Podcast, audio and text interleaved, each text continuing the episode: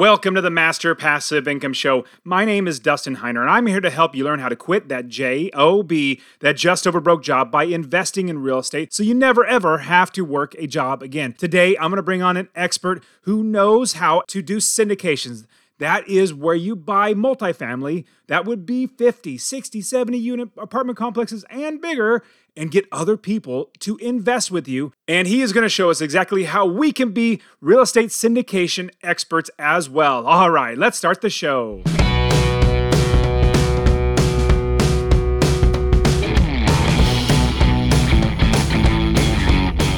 Welcome to the Master Passive Income Podcast, where we talk about investing in real estate rental properties with a special focus on making enough money so you can quit your job and live the dream life.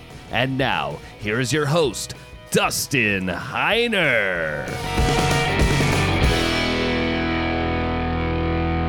Hey, what's up, guys? Super blessed to have you here on the Master Passive Income Show with me. Now, last week, you remember, I was talking about my real estate one on one coaching, and I got so many students that I literally need to stop uh, doing the one on one coaching. But I do have my Real Estate Wealth Builders group coaching that is just open for everybody to join in. So I love doing that as well. So just wanted to let you know that that worked out really, really well. I got so many students, and it's awesome seeing my students succeed. And you know what? When I bought my first property, I was amazingly excited. Then when I quit my job, I was even more excited. And now I have my students doing that as well. So I'm super blessed. And so everybody who signed up, really appreciate you for signing up for the real estate one-on-one coaching. It's just amazing. Plus the real estate wealth builders too. It, it's just amazing being able to help so many people. And if you have heard, my goal in life now is to get 1 million people to invest in real estate. So hopefully that's you. And actually, if you haven't even done, you know, got started or anything, I'll give you my real estate investing course literally for free. Text the word rental, R E N T A L to 33777. Rental to 33777. And I'll literally give it to you. Just get started. I want to see everybody invest. And that's my goal, like I said, to get 1 million people to invest in real estate. And with that, I'm bringing on an expert in real estate syndication. I, I mean, I love rental properties, but there are people that invest in land, in multifamily. There are so many different ways to invest in real estate. And today I'm bringing on an expert who's going to show us about syndication. You know what's super amazing? Most of us get the first experience about real estate in a game that we played when we were kids. You know, when we we're younger, we play it with our parents. Um, most of us have. If you haven't, you should pick it up because this is the game that really gets all of us realizing investing is the way to go. Buying land is the way to go. Then buying houses and then chinning those houses into hotels is the greatest way to build wealth. And that game is called Monopoly. And if you have never played Monopoly, you definitely should go buy it, learn how to play it, and play it. If you have kids, now buy it and play it with them so that they can see how amazing real estate is. What you do is you start out and you buy land. Then you put one house on it and you start collecting rent, or you can even collect a tiny bit of rent when you have land. And then when one of your opponents lands on it, you make rent, then you buy a house. And if anybody lands on that, they pay you rent for staying the night there. Then you build more houses, you make more money in rent. Eventually, you move up to hotels. Eventually, you move up to multifamily. That is where we get more people in one building and we get them to rent it out. So we have the ability to go through the purchase of one property, but have many, many doors, many places that somebody can actually rent and give us money. See, when you buy, and I personally, like my bread and butter is residential homes that be four units and below. I love four units and below. It's a bread and butter. It's so easy. In fact, I buy them all myself. I don't have any partners. I don't have any uh, investors with me, like literally, other than my wife, obviously. But it's all ours. So we don't have to answer to anybody. We don't have, like, all the profits ours. Now, with that, we have extra money. We're blessed because our businesses make so much money. Now we can invest in multifamily. Now, that's the thing about monopoly. You get more and more wealthy with the more land that you own and then you get more and more wealthy as you buy more houses. And then you get even more wealthy as you move into multifamily. And that is what our expert's going to be talking about today. He says that anybody can actually do real estate syndications. That's obviously, like I said, get multifamily, big apartment complexes, and have other people invest in them. And he's going to show us how we can do it as well. Now, let me bring on my expert, Michael Blank, to the show. He's going to show us how we can be real estate syndication experts. All right, here we go. How are you doing, Michael? I'm doing great, Dustin. Thanks for having me it's fantastic having you on the show. You were on, sorry, I, I, was on your show. It's a fantastic show as well, talking both like I talk about residential, you know, four years below. I love talking about multifamily too. So let, us a little talk about how you got started into investing because we know we don't all just jump right into it because we have to get the guts to do it and all that sort of stuff. But what got you into doing multifamily? Oh, I was born a real estate investor, Justin. You weren't? No, no I'm just kidding. Not. I'm just kidding. I'm just very few people who are. No, but I mean, look, I have a pretty traditional track. I was, you know, I I I was taught to go to school, get good grades, get a good job with benefits, and that's what I did. And uh, I'm kind of an analytical guy, so I got into computers and I uh, got a computer programming job. And then in the late '90s I got into a, a software startup and it went public in 2000 and put a bunch of money in my pocket, which was awesome. And then in 2004, I read that awful purple book and it subsequently ruined my life because I took the uh, IPO millions and my idea of a cash flow business was restaurants because I was surrounded by a bunch of people who had done that with a very successful franchise that's still around. So I was like, I can do the same thing. It was a different one and it was not so successful. The recession basically changed everything. And I'll make a very long story very short. I subsequently lost all my IPO millions in the great restaurant experiment experiment as I was trying to chase financial freedom. While this is going on, when I quit my job in 2005, I you know I flipped the house. I learned how to trade stocks and options. I took a I took a apartment boot camp. I, I negotiated some short sales, you know, and so I basically did everything. And when the crap was hitting the the, the fan, you know, and I was this close to going back getting a job, in, in 2009 10 right after the recession. And i went back i went back to flipping houses because i did it a couple times it was pretty cool. I flipped houses but i had already deployed my capital in the restaurants and they started to lose money subsequently lost a lot of money. I almost lost my house because of it but i started flipping houses as a way to make money. So i started raising money you know 12% interest whatever six month balloon. And we were about buying and selling you know two two a month. So we're doing like 36 in like two and a half years. So i'm working like 80 hours a week right? I'm, I'm like flipping houses making money and then losing the money in the restaurant business while i'm running six restaurants at the time. It was awful when you neither have time nor money it was uh, it was pretty it's pretty awful and i finally got out of the restaurant stuff selling it for literally pennies on the dollar and then kind of sort of accidentally got into an apartment building in 2011 and that was a nightmare in itself uh, and it finally stabilized and I lost interest because it's not very interesting. It's super boring. Flipping houses is much more interesting. And at one point I woke up and I went, man, I, I'm working my tail off with these house flips. And, and by the way, when I sell one, I don't make, there's no passive income. Meanwhile, this apartment building is sending me like 1500 bucks a month. Not very exciting, but you know, I'm an idiot. I really need to do more of that and less of this. And that's when I started to pivot and everything kind of changed for me then. Flipping is definitely exciting, but it's not investing in my opinion. I mean, you're investing your money for a little bit, but I like investing my money for a long time where it makes me money over and over and in creating generational wealth where I can literally give everything to my kids. Like you can't give your job to your kids. Uh, that's literally impossible to do that. But any businesses you create, you can give it to your kids. Any real estate you buy, you can give it to your kids. If you flip a house, then that's one and done. So you jumped into you got your first multifamily but i want to jump into how do we actually do multifamily because i, I love hearing your your message that hey if you're going to buy one house to have as a rental property might as well make it an apartment complex like might as well make it a multifamily like it's it's not a ton more work but you can't i as me mostly um, was scared to do multifamily just because it's so much bigger so many more zeros at the end of all the numbers and all that sort of stuff and how do we manage it Whereas single family homes, very simple, very seems very, very easy. So I love the message that you can jump right into it. So talk to us a little bit how, as you know, somebody that's starting out, is that even possible that we can jump into multifamily right away? Yeah, I mean, look, uh, the the, the most important thing is that you get into the real estate investing game, whether you flip a house wholesale or you do the BRRRR method or you get an apartment. At the end of the day, it matters that you get into the real estate. What I can tell you is, you know, if something is working for you, don't necessarily throw the baby out with the bathwater and go, oh, I got this new shiny object called apartment buildings and stop doing what you're doing in a single family houses. But there are people, and this is what we do teach, and we've observed is that it's not a required step. In other words, you don't have to start with single family houses if you want to get into apartments. And the key reason for that is that you're using other people's money. Now, I used other people's money in the house flipping days.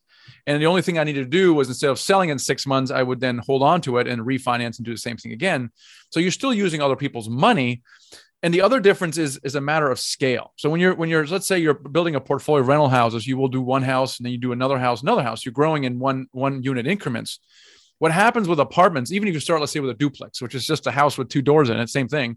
Well, the mindset is slightly different because what happens when you buy a, a duplex, but through the what I call the law of the first deal, your the second deal after that will not be a duplex because, like you said, it's it's no more work to buy a five unit than it is a two unit and frankly to a 10 unit. So what happens is if someone starts with a duplex, I'm like, oh, I can't wrap my head around anything bigger. It scares me. You know, okay, well then do a duplex, right? House hack it, get, you know, whatever. So they do a duplex and they go, oh my gosh, that was kind of scary, but not as scary as I thought. Oh, I'm going to do it again. But you know what?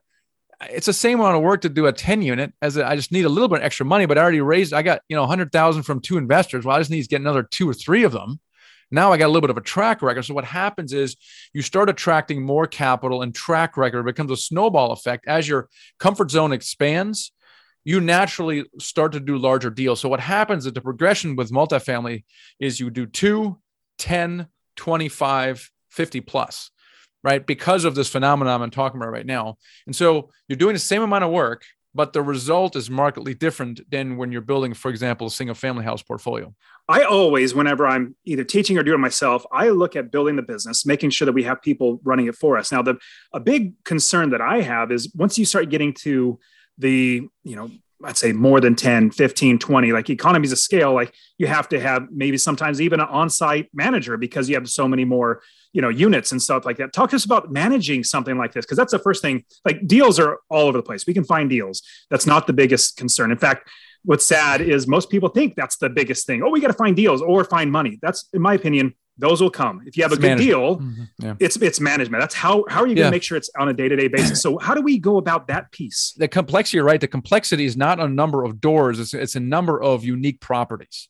For oddly enough, right? So you see it on the houses, but you also see it on the apartment building. So in other words, it doesn't it doesn't require any more work to uh, to manage a ten unit or a forty or fifty unit it's the same thing. It's a property manager running it, and it doesn't take you any more time.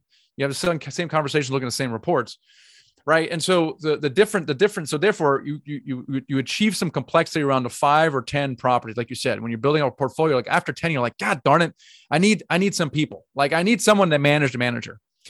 With multifamily, you don't have that step uh, as much because when you buy an apartment building, uh, almost any size, certainly larger than say 10 units, you almost always have a professional manager there, right? Built into the business model. It's not an unnatural act where you need to self manage or you need to hire an expensive property manager and you're paying them 10% of income.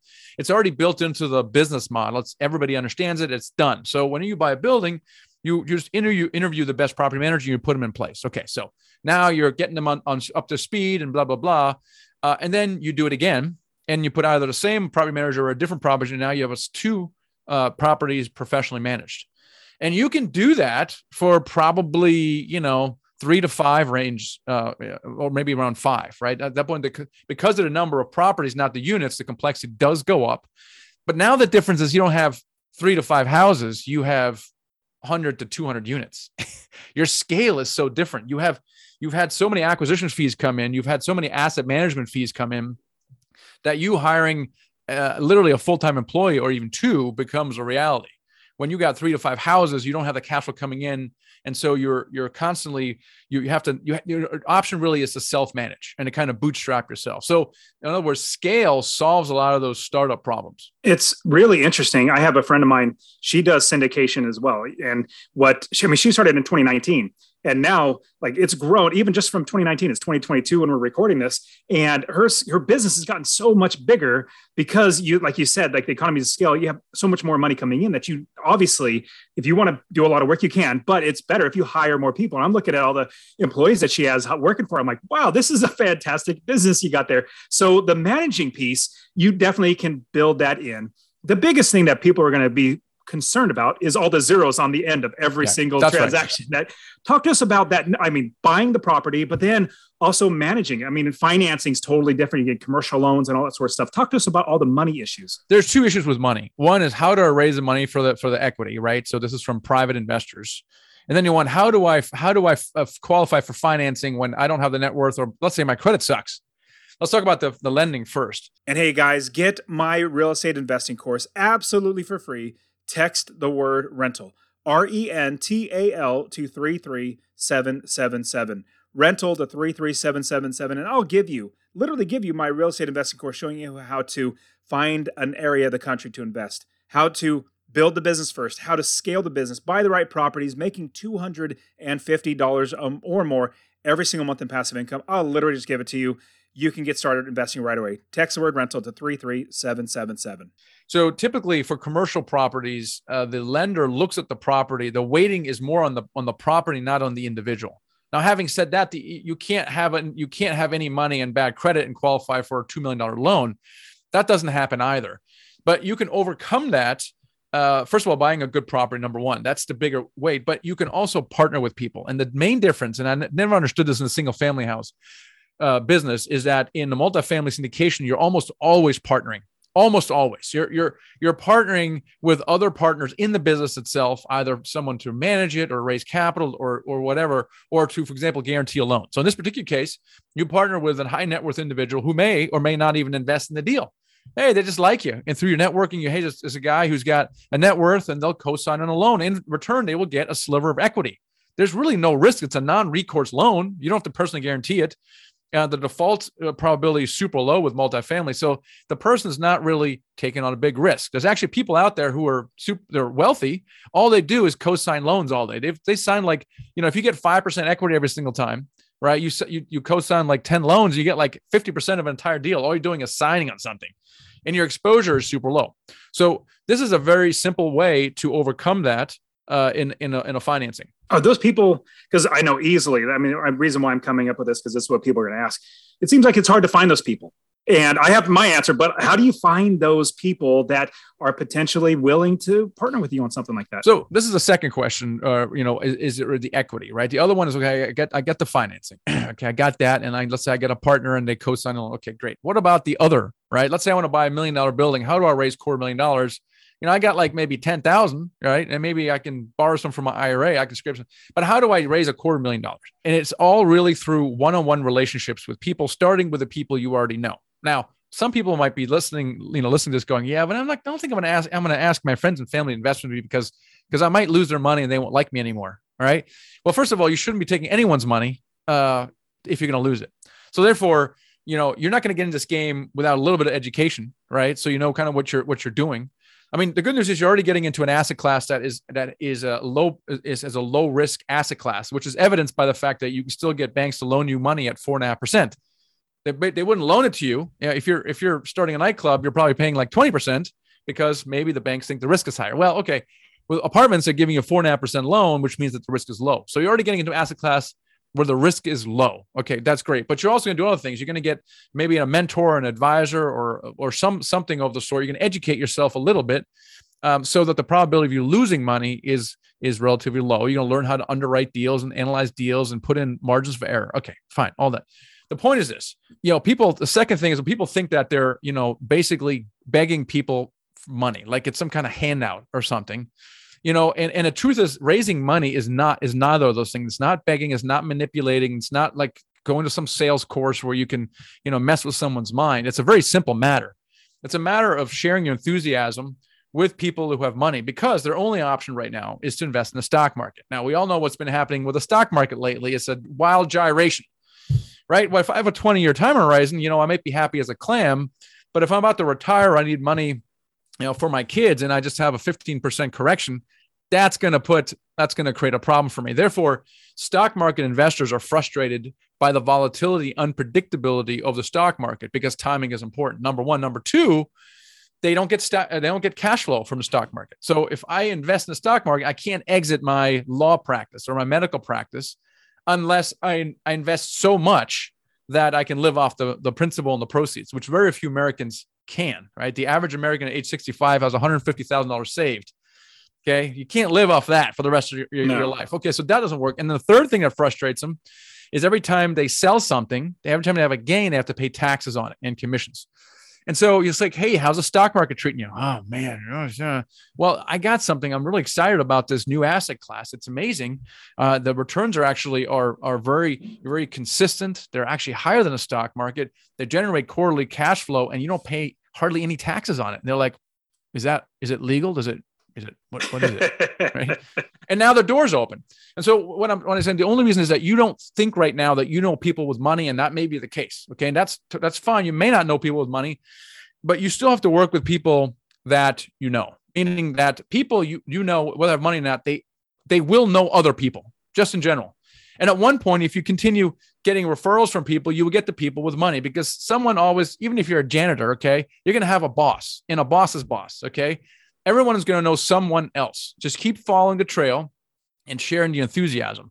And and that's how you and you get better at it as well. And then a magical thing happens when you find someone who says, "Man, I'm really interested. Tell me more." You're like, "Yeah, really?" Right? And then someone says, "You know, if you find a deal like you just talked about, you know, i would be interested in fifty thousand dollars in this, and just it's like it just gives you so much confidence. So it's it's a lot of uh, mystery involved in it, right? And so this is why I'm kind of on a mission to open up the box and let people look inside and go, oh my gosh, it's not not quite as scary as I think right now. It's so much more possible as you're networking and as you really just telling more people about it. Just like if you're if you lay tile for a living and you don't tell anybody about it, you're not going to be laying tile because nobody knows about it. But if you're telling people, oh, yeah, I lay tile and here's work that I've done. Oh, wow, you've done that in the past. Well, let me have you. So it's just getting that word out there over and over again. Like you're saying, everybody needs to hear that the financing is not the hard part. In fact, it's, it's once you have a good deal, that is going to be the easiest part because somebody that has money, they're like, hey, I see that being a good value. I'm going to jump at it. Now, I do want to jump into talking about how do we find the deals. But before that, because I always, whenever I get into a business, I always look at exit strategies. What am I what, like? What's the end goal with this? Now, with single family homes or four units and below, I love not having any partners, and I love getting cash flow literally month after month for years, and then be able to give it to my kids. Usually, what I've seen with syndications or multifamily investing, they want to do value add, and in five years they want to exit it, pull the money back out, and then go into the next one, which is a great, great option what are your thoughts about long term like do you ever hold on to properties for let's say 10 15 20 30 years or is it always trying to get out into the next better one? So that's a very interesting question and the reason it's interesting is because we're asking ourselves the same the same question. I mean typically these are five year five to seven year holds uh, because that's kind of when the investor says you know what? That's long enough you're, you're holding on my money i probably kind of want it back. Okay so otherwise, you would you would presumably hold it forever. The, the, model that we like is kind of the hybrid where you do a value add. So you go in there and you fix it up, you raise the rents, and you you do a cash out refinance, and you return, let's say, seventy five percent of the investor's capital within two to three years. Investors are happy, and now I can hold it in perpetuity and refinance every five years, pull out some cash, make a distribution, and hold it forever. That's kind of the model. But what's happening over the last eighteen months is, thanks to inflation, which I love the rents have gone so up, so have gone up oh, so yeah, much yeah. in our portfolios that we're getting valuations that within 12 months that we're projecting five years from now. And so at that point, you're like, gosh, how am I best serving my my investors? Is it best served by selling it, you know, and, and making do a huge return and then rolling into another deal, or or holding on to it? Because because the value of time the longer i hold on to something the actual return over time goes down. So the longer i hold on to something the return actually goes down. And so this is a little bit of a, of a quandary there. And and the way i think about right now it depends on where you are in your business. If you have access to deals and deal flow the velocity of money is a powerful thing. Because if every year i can generate a 25% return or higher on your money by selling everything 18 months later because the environment went i might do that because of this of the of the economy and maybe the state of my business because I have deal flow. And now we can tax defer people from one deal loan to another. They they don't pay any taxes and they they go in and again. And so that's kind of the environment we're in a little bit right now.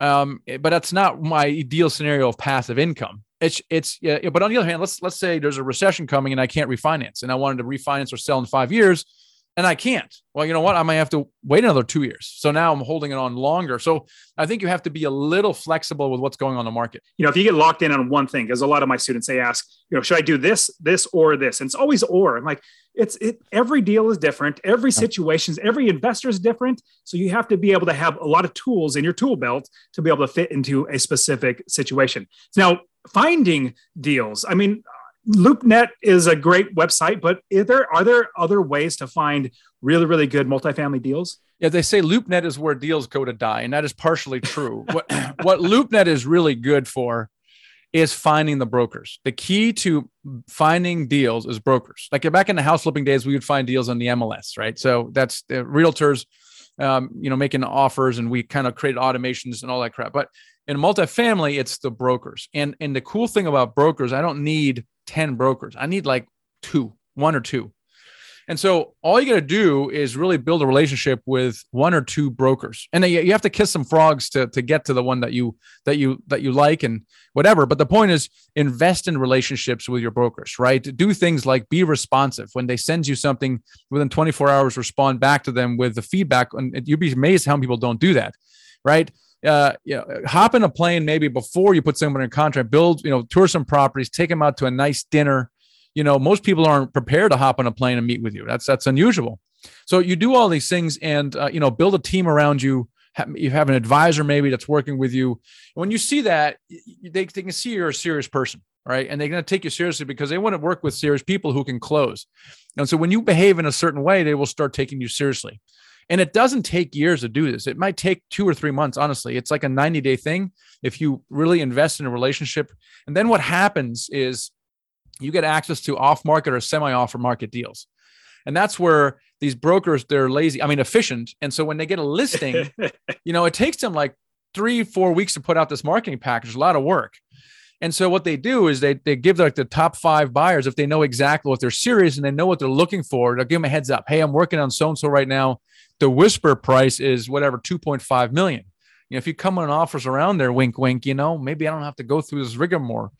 And so that's kind of a, or they might do this for two or three buyers. So instead of them going out and you have 50 buyers, now you're only competing with a handful. That's kind of a semi off market deal. And that's where the real magic happens. And a lot of the activity happens in that, in that way, but it all boils down to relationships with brokers. That is your key to deal flow. Now, talk to me about where is a good place to invest. I mean, is there, are there better areas of the country, better states, even cities? Yeah, and, and, the surprising thing is it, it may not be in your backyard. I mean, typically, you know, you build up rental portfolios if you're active in your backyard, or if you're more passive, you have turnkeys in Memphis, let's say.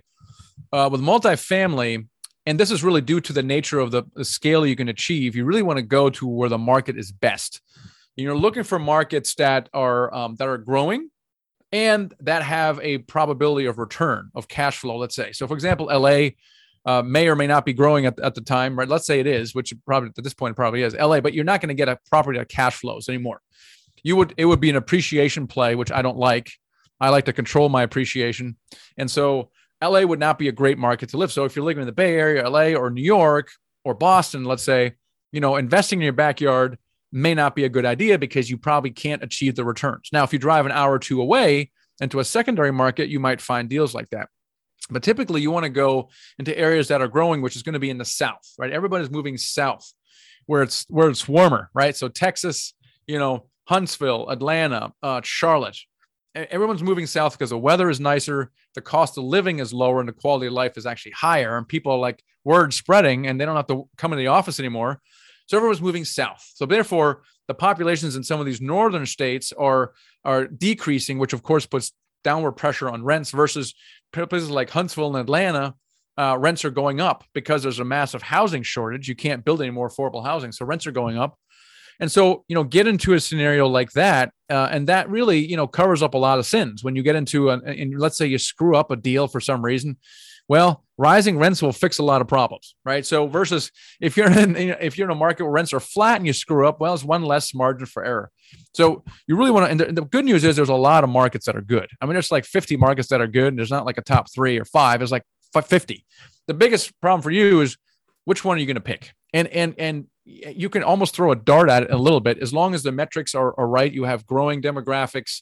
You know, um, uh, pe- people are coming to the area. Incomes are rising you know that and there's so many of those you know and just at that point where do you want to go? You know do you do you did you go to college here? Do you have friends there? Did you, do you have family there? I just like it where it's sunnier. I like water you know and then find that place you know maybe a direct flight. Maybe i don't want to fly more than three hours and it's got to be nonstop. Stuff like that. Let's say we found an area, a city that we really like. Let's, like you said, mention Huntsville or Georgia, um, um, Atlanta might be good, but let's just say we found one area. Could you break it down in a step by step? Like step one, you do this. Step two, you do this. Number step three, you do this in order. Would you be able to do that for us? All right, let's let's let's, let's so because there's some things have to happen before then. So you do have to get a little bit of training on it. Um, you can certainly you know scour my YouTube channel, blog, and, and read my book, which I which I highly recommend. Gives you a good insight into what it's like uh, to buy buildings like that. At one point, you have to invest in yourself a little bit, and uh, so that you know how to properly uh, communicate to brokers. Right. So when I've identified my market, you then start cold calling brokers. Now we have this idea of what's called a throwaway market. Throwaway market is a market that you don't intend to buy anything in, but it's kind of your your playground where you practice on brokers and waste their time. So this, for example, if you are in LA, you call your local broker and you waste his time and you practice on him and you tour the properties, but you don't have any intent to buy. Not very nice, but very effective. Then you take that experience and you go to your actually target market because when you call brokers, you want to use the right words, right? Use the right words like anything. If you play golf or you go sailing, there's a certain vocabulary. And if you don't use them in the right way, people know they know, right? They're like, oh, it's a newbie. And they treat you differently than if you're using insider words, right? So you got to use insider, insider words. And so you basically go to LoopNet and you get a, a, you create a list of all these brokers. You simply start cold calling them, and you build a relationship with them. What you want is you want to get some of their deals. You want to be put on their list, and then you got to stay in touch with them because oddly enough, brokers don't call you, even when they have a deal. It's the darndest thing. They don't call you. You call them up two, three weeks later, and like, oh my gosh, you're not going to believe it. I just listed a deal like yesterday. Well, why didn't you tell me about it, you idiot? You know?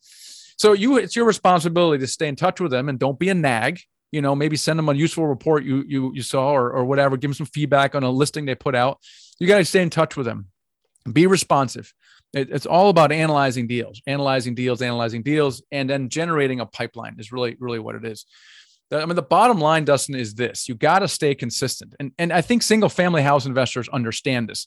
People who have never invested in real estate don't understand that. They get into multifamily, for example, they oh, I made I made like three offers and crickets. I, obviously doesn't work. You know, like you know, you're shaking your head, going, "Oh, let me tell you, I'm a wholesaler. I don't, you know, you know, let me tell you how many offers I made." Right. So it's a little bit of a numbers game, and you have to have consistency with these things. You know, you can't call one broker and get a deal. It doesn't work that way. Uh, and so, so you have to stick with it. It's kind of really mundane, actually. It's just simply analyzing deals and speaking with potential investors. That's it. Uh, once you've gotten up to speed, you built your team, you got some education, you got your market. At that point, it comes kind of tedious, if you will.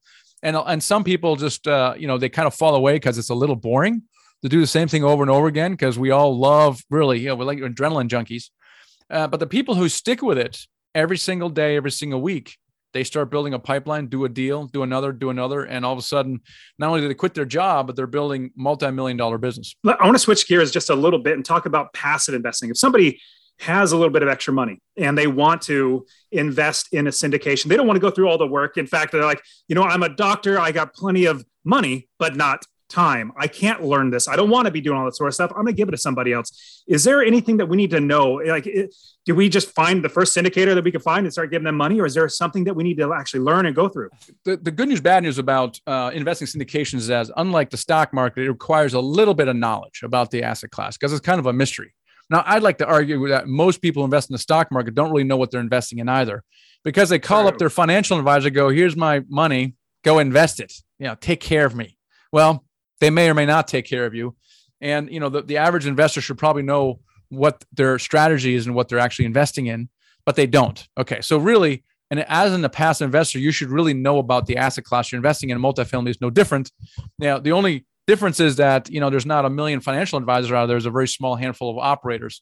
So you got to make it your business to network with operators. If you invest, if you pick the right team, everything else will take care of itself. So in other words, the market, the sub market, the property, the management, all that stuff will take care of itself.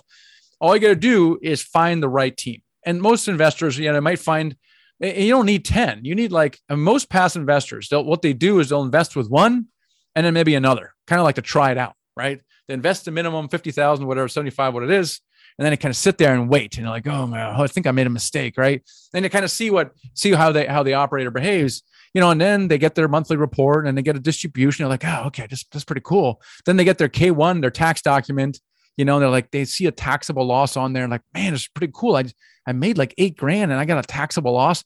This is pretty cool right? And then they invest again and again and again and invest all their friends. Eventually they'll take all their money out of the stock market because of the the advantages of that. So I think uh, for passive investors, it's, just a matter of you know researching the asset class a little bit, and you can do that you know with your show or with my show or reading a book and maybe attending an event, right? Just attending a single um, multifamily event and talking to a bunch of people. They're like, oh, this is pretty cool. They get a little more comfortable. You meet a bunch of operators. You set up some meetings afterward. You go say, yeah, I like so and so. You know, let me let me try it. Let me try so and so, and that's how you get started. That's great. Now, if, if we're thinking about doing that passive investing, is it smart to stick with one operator and you know another deal comes up and then another deal comes up, or it was it smart to quote unquote diversify with other operators? Like, what are your thoughts about that? One to three, right? It depends on how much money you have, right? If your if your budget is fifty thousand dollars a year, well, you know, you probably you're, probably going to invest with one operator. If it works out, you're going to invest yeah. again. If it doesn't work out, you're not going to invest with that operator again. To invest with someone else if you have a million dollars to deploy, you know, and you want to do it maybe in two hundred thousand dollar chunks, you might you know, want to put it with five operators, right? Depends a little bit on how much money you have to you deploy. And what typically we, we operators strive is is to have investors invest repeatedly with us and then write bigger and bigger checks, right? Because hopefully they realize that we're good operators, we do a good job, and so they want to invest more. But as a as a passive, you know, like I said, it depends on how much money you have to deploy.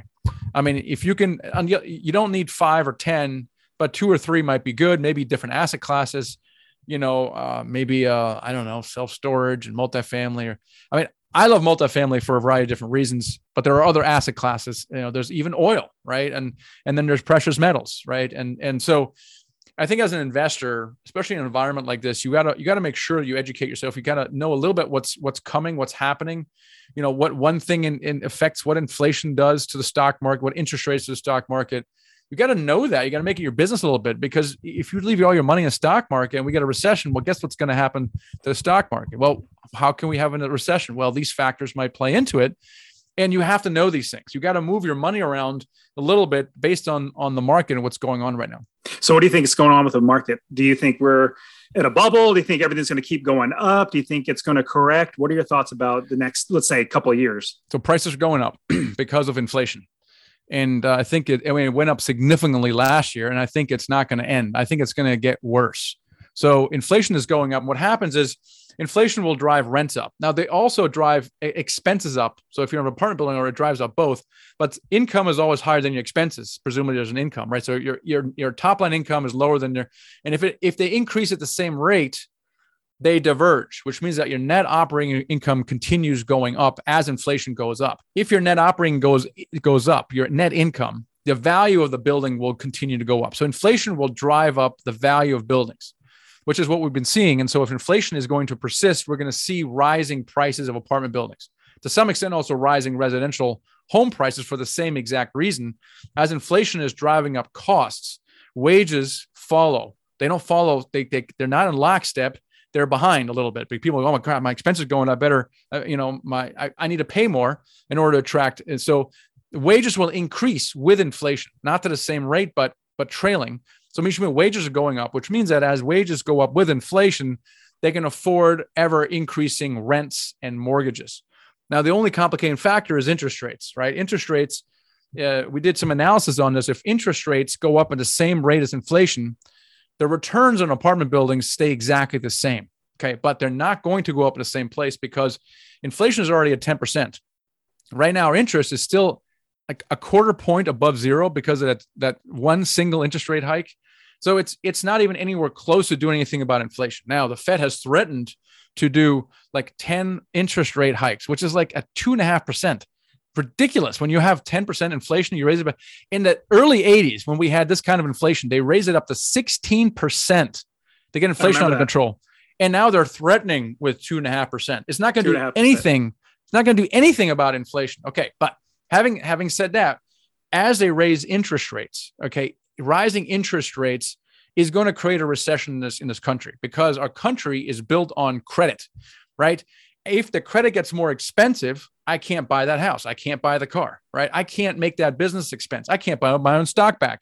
I can't, I can't, I can't. Now, if I can't anymore, I'm going to have to lay off people, right? So as interest rates go up, and they have to raise interest rates, but not enough to do anything about inflation. So what's going to happen, unfortunately, is we're going to have high inflation and a recession, and that's going to create a massive problem in the stock market specifically, which is why I'm calling out. We have a problem in the stock market right now, and you're seeing it already We're seeing it already. So therefore, you have to look at real assets. Okay. In an environment where inflation is high, you have to look at real assets. Real assets is is uh, you know is um, apartment buildings, real estate, you know, gold, anything, bullets. I don't care. Something that has exactly. inherent yeah. and something that has inherent value.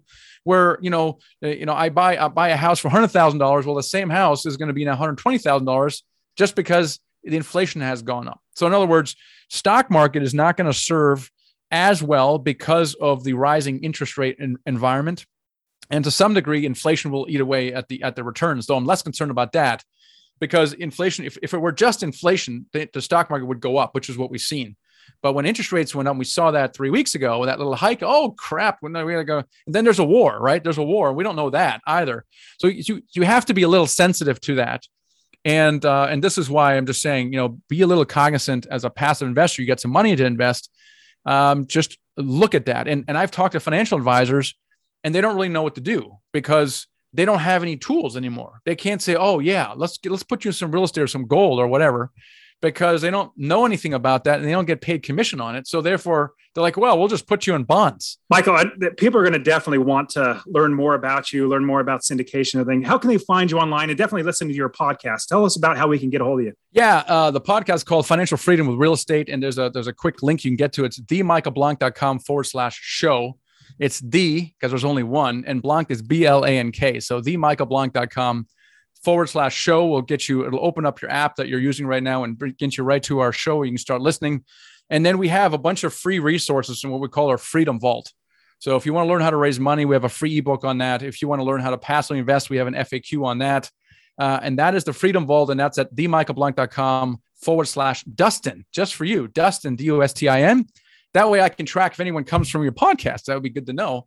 So if you guys want to check out that, that's in the Freedom Vault. And that's uh, two great ways to get started and see if that's something, you know, you might want to consider. Fantastic. And I'll be honest, I bought your um, analyzer, your apartment complex analyzer. It was like like four years ago, and I, I bought it then. And then you know every time you put out an update, I download it. I still haven't done anything with it, but I make sure I have it because I need good tools whenever I would do it. That's awesome. Well, it's been great ha- uh, being on the show, Dustin. Thanks so much. And that is it for today. Go ahead and get my free real estate investing course. Text the word rental to 33777 R E N T A L to 33777.